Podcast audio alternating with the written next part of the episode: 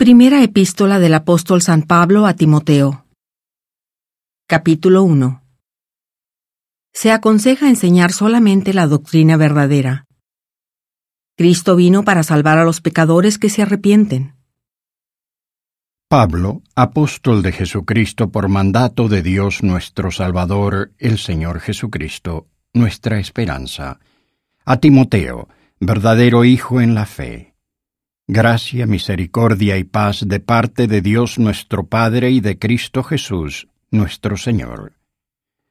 Como te rogué que te quedases en Éfeso cuando partí para Macedonia, para que mandases a algunos que no enseñen otra doctrina, ni presten atención a fábulas y genealogías interminables que engendran especulaciones más bien que la edificación de Dios, que es por la fe, así te encargo ahora pues el fin del mandamiento es el amor nacido de un corazón puro y de una buena conciencia y de una fe no fingida, de lo cual desviándose algunos se apartaron a vana palabrería, queriendo ser doctores de la ley, sin entender ni lo que hablan ni lo que afirman.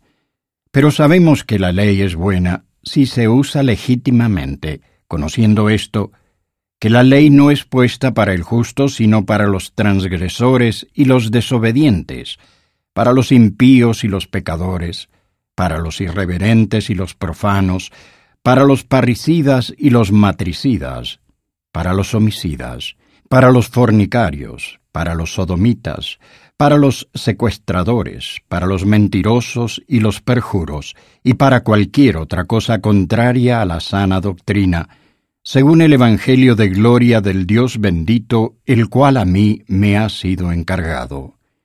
Y doy gracias al que me fortaleció, a Cristo Jesús nuestro Señor, porque me tuvo por fiel y me puso en el ministerio, aun habiendo sido yo antes blasfemo y perseguidor e injuriador. Pero recibí misericordia porque lo hice por ignorancia en incredulidad. Pero la gracia de nuestro Señor fue más abundante con la fe y el amor que es en Cristo Jesús.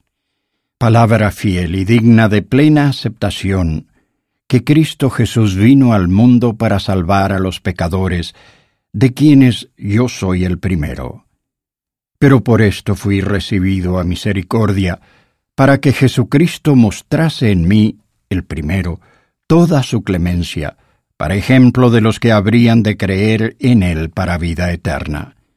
Por tanto, al Rey eterno, inmortal, invisible, al único y sabio Dios, sean el honor y la gloria por los siglos de los siglos. Amén. Este mandamiento, hijo Timoteo, te encargo, para que conforme a las profecías anteriores acerca de ti, pelees por ellas la buena batalla, manteniendo la fe y la buena conciencia, la cual algunos desecharon y naufragaron en cuanto a la fe, entre los que están Himeneo y Alejandro, a quienes entregué a Satanás para que aprendan a no blasfemar.